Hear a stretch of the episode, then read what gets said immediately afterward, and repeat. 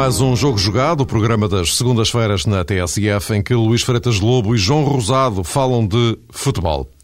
Está arrumado, o Tetra é mesmo do Futebol Clube do Porto, como se esperava, sendo que Jesualdo Ferreira se tornou no primeiro técnico português a conquistar três títulos nacionais consecutivos. E vão 24 campeonatos para os Dragões, 17 deles na presidência de Pinto da Costa. Este é naturalmente o primeiro grande tema de hoje do Jogo Jogado, durante o qual falaremos do oposto, ou seja, da crise no Benfica, com Kika Flores cada vez com menos condições para continuar e já com o nome de Jorge Jesus referido na imprensa como possível sucessor. Lembro que Luís Filipe Vieira disse há poucas semanas que no Benfica os projetos são para ser levados até ao fim e ontem já afirmou que afinal tem de haver mudanças. Tudo isto depois do Sporting ter confirmado o segundo lugar, Sporting que nesta altura está mais preocupado com a corrida eleitoral num cenário de pulverização de candidatos e, apesar de tudo, com alguma indefinição sobre o chamado candidato da continuidade, uma vez que Carlos Barbosa da Cruz, pelo menos até agora, não provocou a tal vaga de fundo que provavelmente os seus apoiantes desejariam. Boa noite a ambos. Vamos, uh, vamos começar pelo Tetra, claro. Uh, é o segundo Tetra na história do Porto, sendo que o primeiro acabou em Penta. Uh, Luís, hoje vou começar por ti. Uh, a, a, tal máquina uh, do Futebol Clube do Porto a dar, uma vez mais, os seus resultados, sendo que este ano há aqui, penso eu, tu dirás, vocês dirão, este ano a juntar a Pinta Costa, claro, Antero Henrique, claro, há desta feita aqui uma componente muito importante de Jesualdo Ferreira. Sim, eh, eu diria que aquela velha, velha frase que o Mário Wilson utilizava em relação ao Benfica, de quem treina o Benfica arrisca-se ser campeão, atualmente aplica-se ao Porto. Penso que é pacífico dizer isso.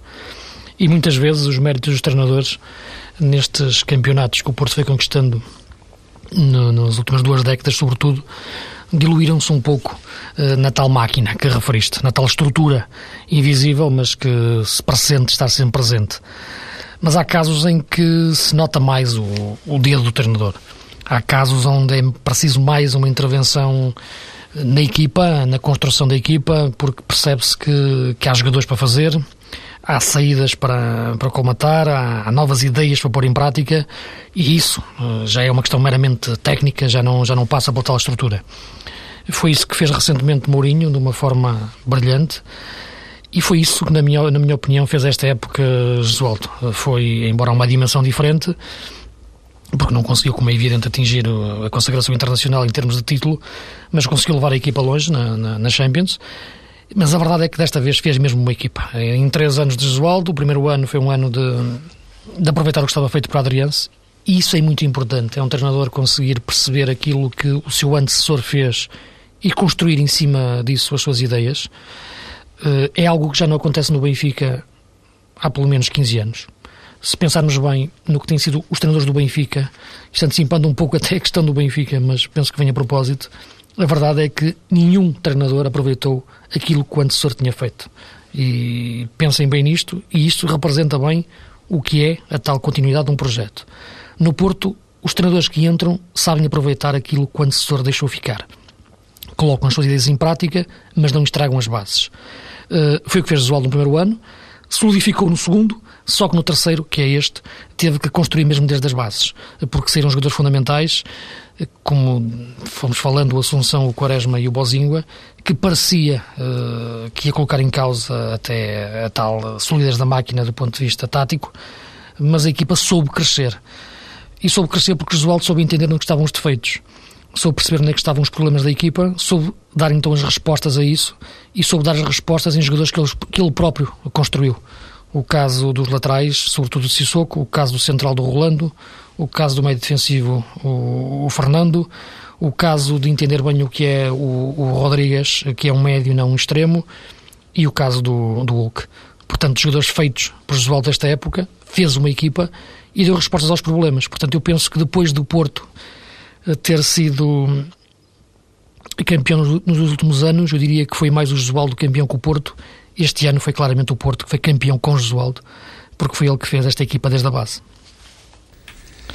Aí está, a Jesualdo de facto eh, merece todos estes elogios que o Luís acabou de pronunciar. Eh, de qualquer forma, eh, iria recuperar aquela ideia que há pouco o Luís também disse sobre o Benfica.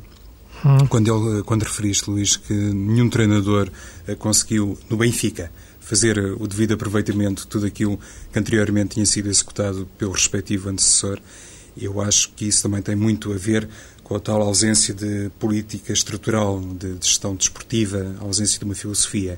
Eh, não só, eh, bem entendido, não, não pode haver um conceito vago e depois não ser materializado, seja na escolha dos jogadores, seja ao nível de alguma metodologia, ao nível, inclusive, da exploração eh, das camadas de formação, é evidente que as coisas têm que ser paralelas.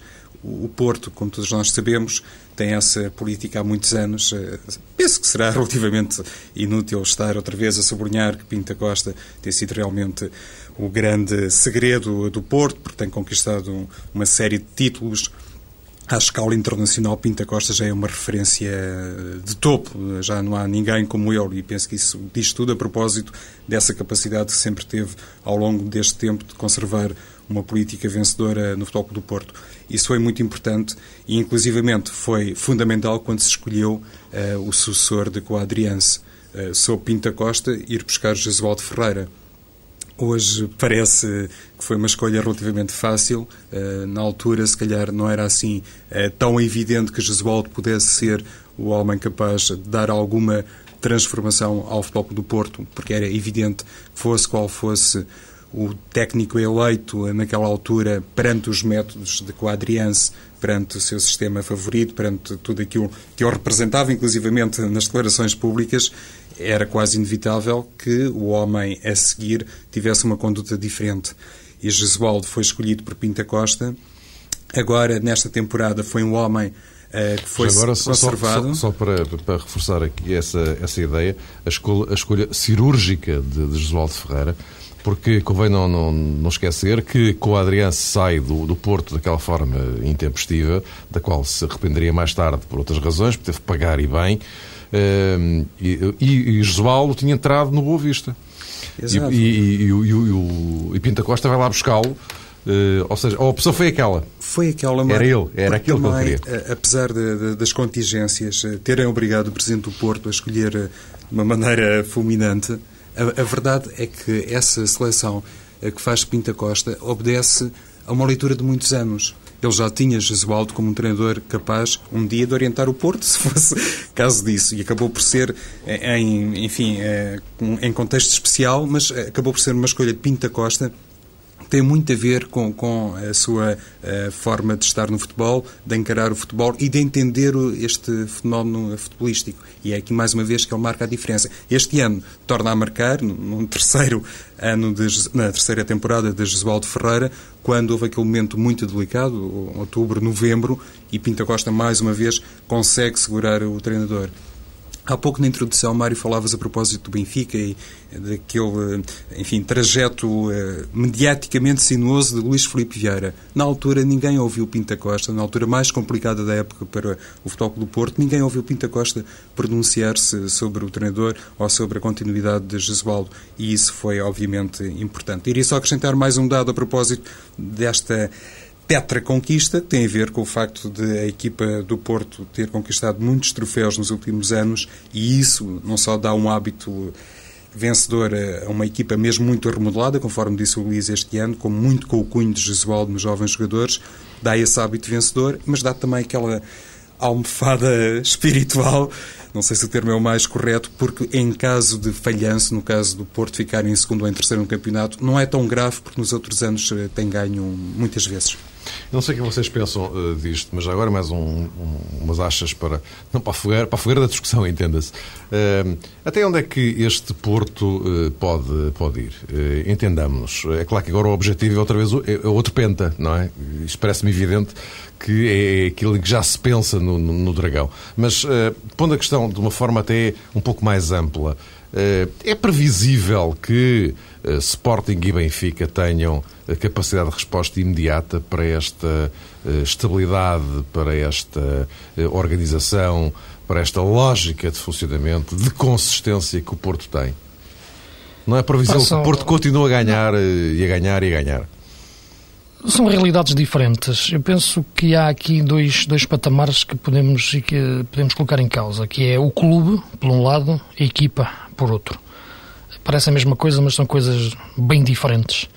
Uh, eu penso que o problema do Benfica não é tanto a equipa, isto é na base, na essência, no, no início das coisas, no início da época, o problema não é a equipa, o problema é mais o clube, é tudo aquilo que rodeia a equipa e que lhe pode dar condições para ela depois se colocar, colocar em prática. A tal estrutura uh, que, que, que, o João também referia, uh, que, que, que rodeia o Porto, que rodeia a equipa do Porto, permite depois que qualquer treinador que chega ao Porto tenha outra, outra serenidade, outra, outra, outra, outras condições para colocar em prática as suas ideias, sem elas serem colocadas em causa logo à, à primeira derrota ou ao, primeiro desaire, uh, de uma forma uh, sem sentido, na maior parte das vezes.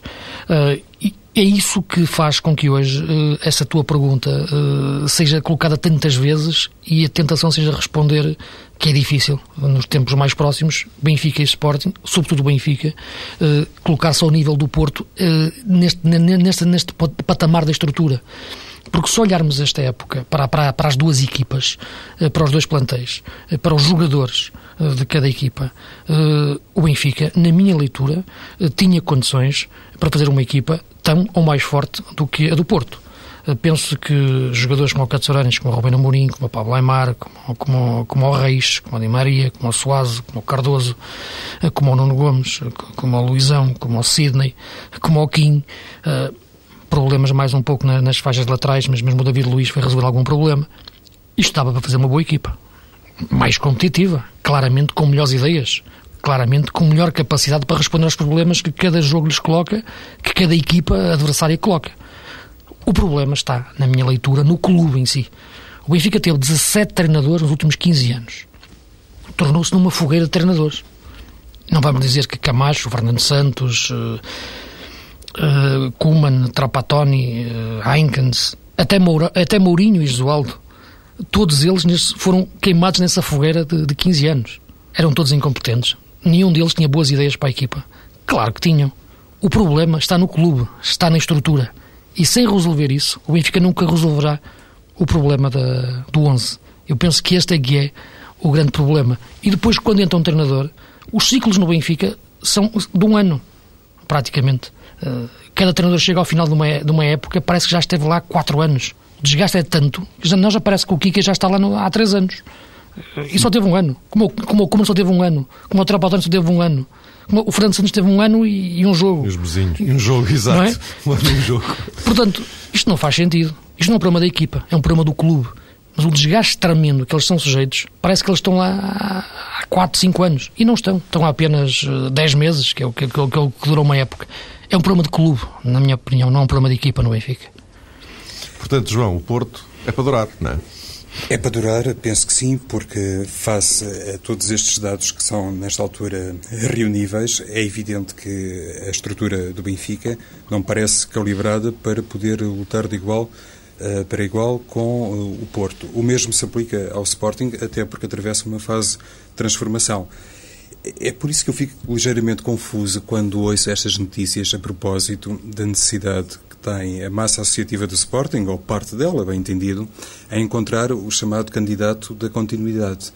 Eh, já se sabe que no plano desportivo é fundamental ter resultados para depois também existirem uh, lucros na perspectiva financeira. Eu não consigo encarar as coisas de outra forma. Provavelmente uh, também existe aqui alguma ignorância da minha parte, mas penso que um clube de futebol em Portugal, um clube grande, hoje em dia eh, está mais do que nunca entregue aos eh, resultados e à performance que existe dentro das quatro linhas. O contrário não me parece muito verdadeiro nem muito válido. Se pensarmos, eh, noutros tempos, claro, que o Sporting era um clube que tinha digamos que um orgulho especial em se assumir como uma coletividade eclética, com muitos uh, desportos e com resultados em várias modalidades. Isso hoje, se calhar, não é uma realidade assim tão palpável o mesmo se aplica ao Benfica, inclusive ao nível das infraestruturas. Existe um grande déficit, nomeadamente no Sporting, não tanto no Benfica, vale a verdade, aí existiu um, um trabalho mais profundo desta presidência que foi liderada e que está a ser liderada por Luís Filipe Vieira. Mas o Sporting, nesse campo, teve realmente dificuldades maiores e continua a enfrentá-las. E não é por acaso, nesta campanha eh, eleitoral ou pré-eleitoral, alguns candidatos eh, se pronunciam sobre isso. Mas, hoje em dia, cada vez mais, o futebol é a única uh, mais-valia que os grandes clubes têm para serem uh, autossustentáveis, embora me pareça é que esta palavra é muito ambiciosa para Sim. a realidade corrente.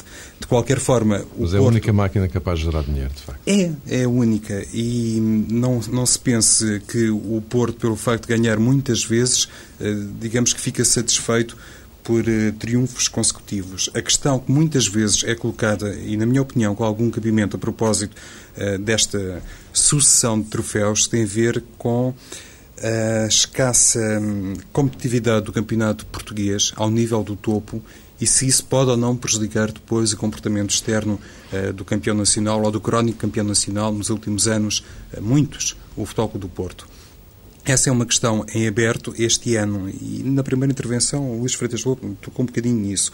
Houve quase que uma reafirmação internacional deste Porto Jesualdo um bocadinho no trilho de, de José Mourinho, mas pode não ser uh, suficiente. E, e, se calhar não fazia mal nenhum ao Porto encontrar na realidade interna também competidores mais apetrechados, porque dava sem dúvida outro tipo eh, de luta e se calhar obrigava a equipa Queres tu dizer que se o Porto estivesse noutro campeonato mais competitivo, até, até renderia mais em termos internacionais, mais do que rende? Acho que sim, porque se olharmos para o plantel do Porto uh, desta temporada, percebemos que Jesualdo foi obrigado, por um lado, a ir ao mercado de janeiro, enfim, em situações muito pontuais, mas foi obrigado uh, a socorrer-se faz-me lembrar um bocadinho aquele Benfica Trapattoni, não é? é? Quando se dizia que Trapattoni tinha para ali 12 ou 13 jogadores, não mais do que isso. E eu acho que o Porto não utilizou muitos mais, assim, jogadores de primeira água capazes de acrescentar alguma coisa, e isso reflete, sem dúvida, mérito do treinador, mas acho que noutras circunstâncias a equipa do Porto poderia ser obrigada a escolher um plantel mais luxuoso para dar outras alternativas e para em determinados momentos, quando há muitos jogos num determinado ciclo, se calhar algumas unidades não serem obrigadas a um desgaste tão intenso. É uma ideia que tenho. Luís, o que é que pensas disto? Isto, e, e, e já, isto é, uma, é um, uma base interessante de discussão, sobretudo porque é, enfim, é mais ou menos inevitável que no, no fim da época o Porto vai vender um, dois jogadores. Sim. Não é? Isso, isso é, parece-me que, que, é, que, é, que é, é uma, uma inevitabilidade nos clubes portugueses que é venderem, fazer bons negócios. O Porto claramente vai ter que vender um jogador. eu penso que a diferença entre o futebol português e o futebol, o chamado ritmo internacional, é, é, é tremendo. Não há qualquer tipo de, de, comparação. O Porto é aquele que consegue claramente ultrapassar melhor essa ponte sem, sem cair pelo caminho. Uh, Percebeu-se bem a diferença que, em relação ao Sporting nessa, nessa tal travessia. O Sporting, quando tentou passar essa ponte, uh, uh, caiu de uma forma estrondosa. O Porto, esta época, conseguiu fazer com, com, com, serenidade essa, essa, essa travessia. agora, parece-me que é difícil ir muito mais longe do que, do que o Porto já foi até agora. Isto é, a, a fronteira que agora que separou o Porto das meias finais foi um, um grande golo do, do Cristiano Ronaldo. Uh, o Porto conseguiu assumir o desafio frente ao Manchester United, embora o jogo da segunda mão tivesse sido bem diferente na forma como os ingleses o, o, o, o encararam, mas a verdade é que percebeu-se que só uma equipa muito inteligente como a, como a que foi a do Porto, pode uh, equiparar-se aos grandes de Inglaterra, Espanha, uh, Alemanha, já nem tanto, uh, e Itália. Portanto, são, é, é, o que manda atualmente no, no, no, no futebol, no futebol europeu, sobretudo os ingleses. O Porto tem que seguir este caminho. Eu penso que foi assim que o Mourinho conseguiu lá, lá chegar, foi assim que, que, o Porto conseguiu sempre, na, nas últimas épocas, aproximar-se dos grandes mas isso nasce da cultura de clube que eu acho que isso é que é importante. Eh, eu, quando, quando falava das derrotas do Sporting, utilizei muito a figura do túnel eh, para, para dizer que, onde o Sporting começava a perder os jogos na, na, na, dimensão internacional. Eu penso que os jogadores do Porto já atravessam o túnel para, para o relevado de outra forma. E isso nasce no balneário, nasce no gabinete, nasce no momento em que eles param o carro e vão para o treino, já se percebe um ambiente diferente, uma atmosfera diferente. Ninguém fala no segundo lugar no Porto eu, eu ouço falar com uma naturalidade os dirigentes é, do Sporting no segundo lugar, exatamente. que é agora, impressionante. Agora um ponto que, que também me parece é? muito, muito importante, é verdade. Não é? E é isto que esta cultura de clube que não faz sentido num clube como o Sporting, por exemplo, uh, nem no Benfica, muito menos, uh, ou de igual forma. No Porto, este, este discurso não existe. E, essa e mete-me impressão a ver dirigentes do Sporting falarem no segundo lugar como uma conquista, quando Mas, não é. Mesmo... Eu, percebo, eu, percebo, eu percebo o ponto de vista financeiro da importância do segundo lugar. Claro. Agora, isso é para o clube, não é para a equipa. é igual, é irrelevante. Primeiro ou segundo. Financeiramente Exato. é irrelevante. Sim, em, em termos de chegada às competições europeias, à, à Liga dos Campeões, o resto, entrada o resto direta. É faz toda a diferença. O resto é que faz a diferença. Portanto, claro. isto aqui é uma cultura de clube e que transmite-se depois à equipa. É? Inclusive o presidente do Sporting, não foi um dirigente qualquer, disse no Brasil que era melhor para a equipa, melhor para a sociedade, peço desculpa, eh, não chegar ao primeiro lugar, ficar em não segundo.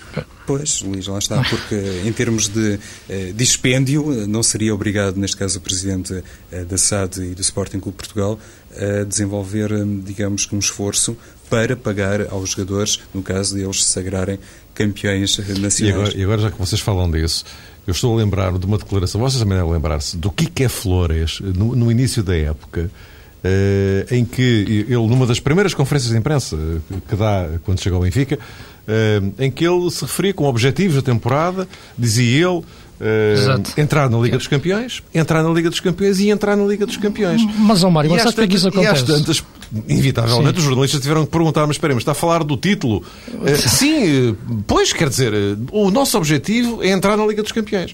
Mas é que o problema. A admissão implícita de que o segundo lugar não é mau, quer dizer, não é? Mas o problema tem a ver com a tal dimensão internacional. E, e aí até se pode passar até para o próximo treinador do Benfica, que perfil deve ter.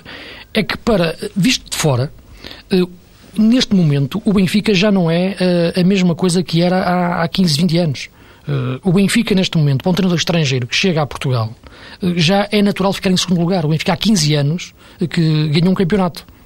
E há quatro anos que, que, que já nem sequer chegou ao segundo. É? O Sporting foi quatro vezes segundo classificado. Portanto, é, natural para um treinador como o Kiki, ele acha normal neste momento chegar aqui e dizer que ficar em segundo, ou, ou conseguir, como ele disse, temos que recuperar 20 e tal pontos, 24 pontos em relação ao Porto, não faz sentido. Para ele, isto é, isto, isto é, é, é naturalidade, porque em termos de dimensão internacional, o Porto hoje em dia já descolou em relação, em relação ao Benfica. E um treinador estrangeiro, ou qualquer adepto estrangeiro, ou qualquer analista estrangeiro, já não tem a percepção uh, do, do, que é a realidade do, do, do futebol português. Mas, e quando chega cá, já não percebe a, a, a, o, o, o clube grande eh, que é, que é o Benfica. Um treinador português, na minha leitura, seria diferente. É impensável um treinador português dizer, ter o discurso que um treinador estrangeiro tem no, no, no, no Benfica e falar no segundo, no segundo lugar com essa naturalidade. Mas, não, pode, não, não, falaria. Pode haver, Luís, se calhar aqui uma questão. Uh, não é bem lateral, é mais central do hum? que lateral. Quando um treinador, neste caso como Kika Flores, uh, tem esse discurso inicial, de início da temporada, das duas uma, ou isso obedece a essa percepção que ele tem de que é muito complicado chegar ao primeiro lugar e quase que é um reconhecimento de impotência futebolística da equipa para contrariar o domínio de um crónico, entre aspas, campeão, ou isso visto, é assim? de fora, visto de fora é o que parece, João. É certo, para, certo. Para, para, o treinador, para o treinador estrangeiro que está lá fora, vê, olha para o campeonato português e vê sempre o Benfica muito longe do Porto. Correto. Para ele chegar aqui e continuar em segundo, não é, não é nada de, que ele tenha feito de muito diferente dos outros. Parece uma, uma leitura realista, verdade, Luís? Uhum, sim. Mas uh, um clube grande, se calhar, também deveria pensar que quando contrata um treinador e este tem uma linguagem desta natureza, isso também representaria uma claro. forma uh, de ele estar em sintonia com a administração e com o responsável pelo futebol. Ou seja, claro. não pode nunca um treinador ter em conferência de imprensa um discurso distante daquilo que é traçado uh, interiormente. Não sei se estou a ser explícito. Sim, sim, perfeitamente. Pronto, lá está. E o Benfica tem que resolver esse dilema. Se eu, mas eu acho que isso resolvi... Flores Sim. Se deixa cair Kika Flores, deixa também cair um projeto. Mas quem desenhou esse projeto foi Kika claro. Flores. Não foi ele que foi contratar o Rui Costa nem o Luís Filipe Vieira. Evidente. Que eu saiba, foi ao contrário. Sim, exatamente. O problema do Benfica tem a ver com uma questão de projeto e com uma questão de, de todos os anos ter um treinador diferente. E nenhum aproveita aquilo que, fez, que foi o antecessor.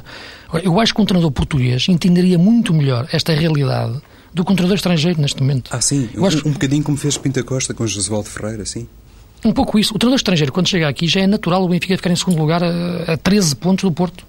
E, e o, Kika encara isto como uma forma é, quase, quase normal. E, e repare, como, em relação, ao, Porto, em relação ao Porto é exatamente o inverso. Um treinador estrangeiro que chega, que chega ao Porto sabe que chega exatamente. para ganhar. É essa percepção é. que eu acho que, que, que, é, que, é, fundamental ter quando chega, ao, quando chega ao Benfica ou ao Sporting neste momento. É que continuam clubes grandes e acho que o treinador português neste momento consegue perceber isso melhor. E temos treinadores portugueses competentes, com capacidade para treinar um grande. Porque existe muito, muito, o debate em Portugal, muitas vezes, e fala-se muitas vezes em treinadores e dizem-se, sim, é bom treinador, mas para um grande, hum, não me parece. Isto é comum dizer-se em, em, relação a tantos treinadores.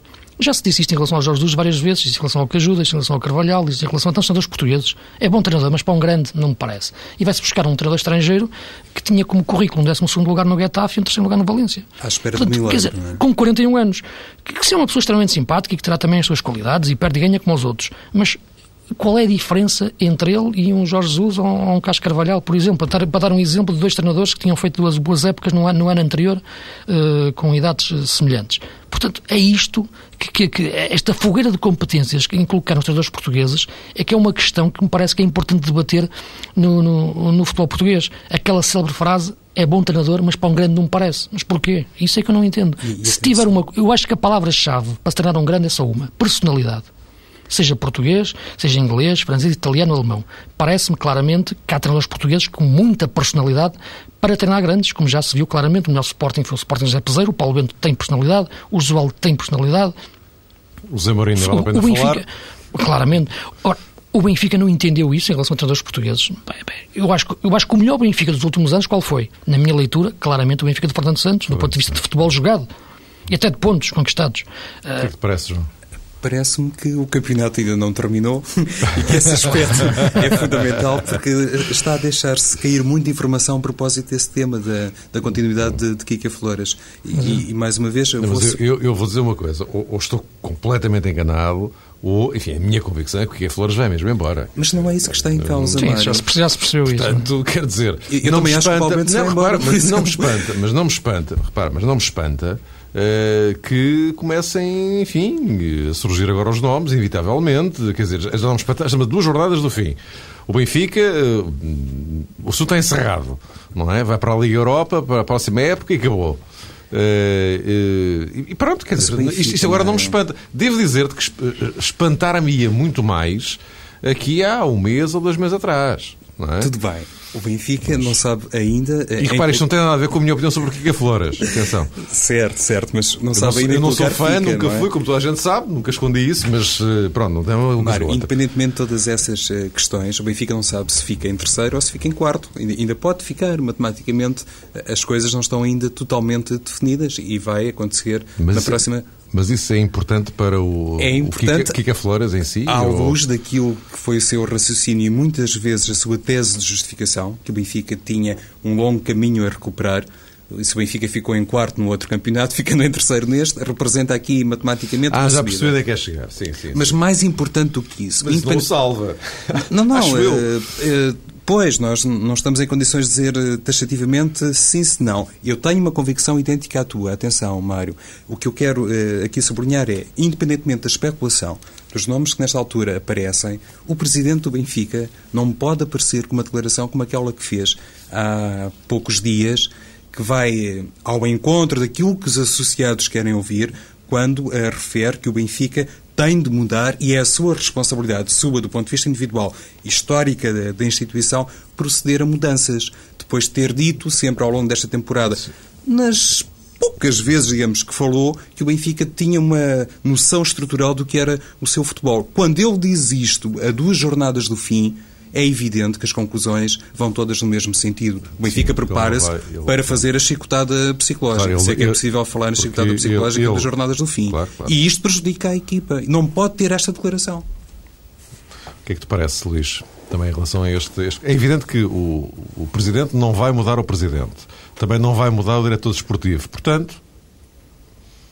Então, o, a questão do treinador. Eu, repara, eu, eu costumo, o treinador é uma peça de uma máquina. É evidente que é importante para a equipa. Mas antes disso, antes do treinador, está tanta coisa. E é por isso que o Porto ganha. O Porto ganha exatamente por aquilo que está antes do treinador. Não é por aquilo que o treinador vem trazer. Muitas vezes o treinador vem, percebe o que está na estrutura e mete a sua identidade. E isso dá-lhe condições para colocar em prática as suas ideias. O Josualdo que hoje treina o Porto e a forma como joga o Porto é praticamente a mesma forma como jogava o Braga dele. É a mesma, a mesma estrutura, o mesmo triângulo do meio campo, o mesmo extremo falso, o mesmo ponta de lança, os quatro defesas, o lateral que sobe. Há aqui uma identidade. E trata-se de um treinador a pensar exatamente na forma como joga. A questão do Benfica é exatamente a antítese, é exatamente a outra, a outra, a outra face da, da, da moeda. É entender que quando se contrata um treinador, contrata-se uma ideia de jogo. E depois coloca-se essa ideia em prática. E depois se a bola bate no poste e entra, ou se a bola bate no poste e vai para fora, isso é outra questão que já nada pode, pode prever. O problema do Benfica é neste chegar a este ponto e colocar tudo em causa novamente. Apetece perguntar e, quem é que está a preparar a próxima temporada? Quem é que Exato, recomendou mas, aqueles jogadores que já foram confirmados no Benfica? Mas eu, eu penso que o grande problema de se, de se colocar agora tudo em causa é porque não houve uma convicção forte na escolha no início. Porque Sim. se eu, ou se algum diretor desportivo tivesse escolhido no primeiro dia este treinador com estas ideias, não é para bater no poste e sair depois que eu vou, que eu vou, que eu vou deixar de, de apostar nele. E há o algum é medo em perder lugares, Luís? Sim, há algum medo isso, em perder claro. lugares de determinadas pessoas. Por isso é que eu há pouco disse ah, sim, que os projetos sim, tiveram, eh, digamos que, a sua rubrica original e, e essa não pertenceu aqui a Flores. Uhum. Olha, nós estamos quase no fim. Uh, eu, eu, eu gostaria gostar um bocadinho mais pelo, pelo, pelo Sporting. Estamos aqui nesta fase pré-eleitoral, com esta profusão de, de, de candidatos. Eh, Carlos Barbosa da Cruz surge alegadamente como candidato à continuidade, uma figura que, enfim, parece não ter provocado uma grande onda eh, junto dos, dos, dos, adeptos, enfim, também é muito cedo, enfim, o nome surgiu muito recentemente, mas não é uma figura assim com uma grande visibilidade. Um, e o que é verdade é que estamos a caminhar para o fim do, do, do campeonato. Agora é seguro que uh, o, o, Sporting vai jogar já em julho uma pré-eliminatória da Liga dos Campeões, uma vez que já confirmou o segundo lugar. Uh, e, e, isto está a ficar assim um pouco um pouco em banho-maria eh, no Sporting. Luís, num minutinho, consegues, eh, antes de ouvir o João, eh, consegues sintetizar até que ponto é que este banho-maria pode dar cabo da vida ao Sporting ou não? A questão do Sporting é um pouco, é um pouco diferente da questão do Benfica. É evidente que neste momento, quanto mais depressa se definirem as situações em termos diretivos, é, é melhor, porque isso resolve o problema também da, da construção da equipa. Isso, é, isso é, é algo de, de, de, mais que evidente. E essa questão é que me parece que devia preocupar mais os atuais responsáveis do, do Sporting. Uh, Parece-me que existe uma preocupação, pelo menos, dentro desta gestão, de segurar os melhores jogadores, pelo menos do que tem, em, em a questão do Liessen ou a questão do, do João Moutinho. Mas é a tal ideia que é fundamental eh, garantir as condições dela ser colocada em prática. Se o Paulo Bento continuar, perceber-se que Paulo Bento vai continuar. Se vamos continuar novamente com, com, com, o losango cristalizado ou se vamos perceber que vai haver novas vias também para a equipa do Sporting.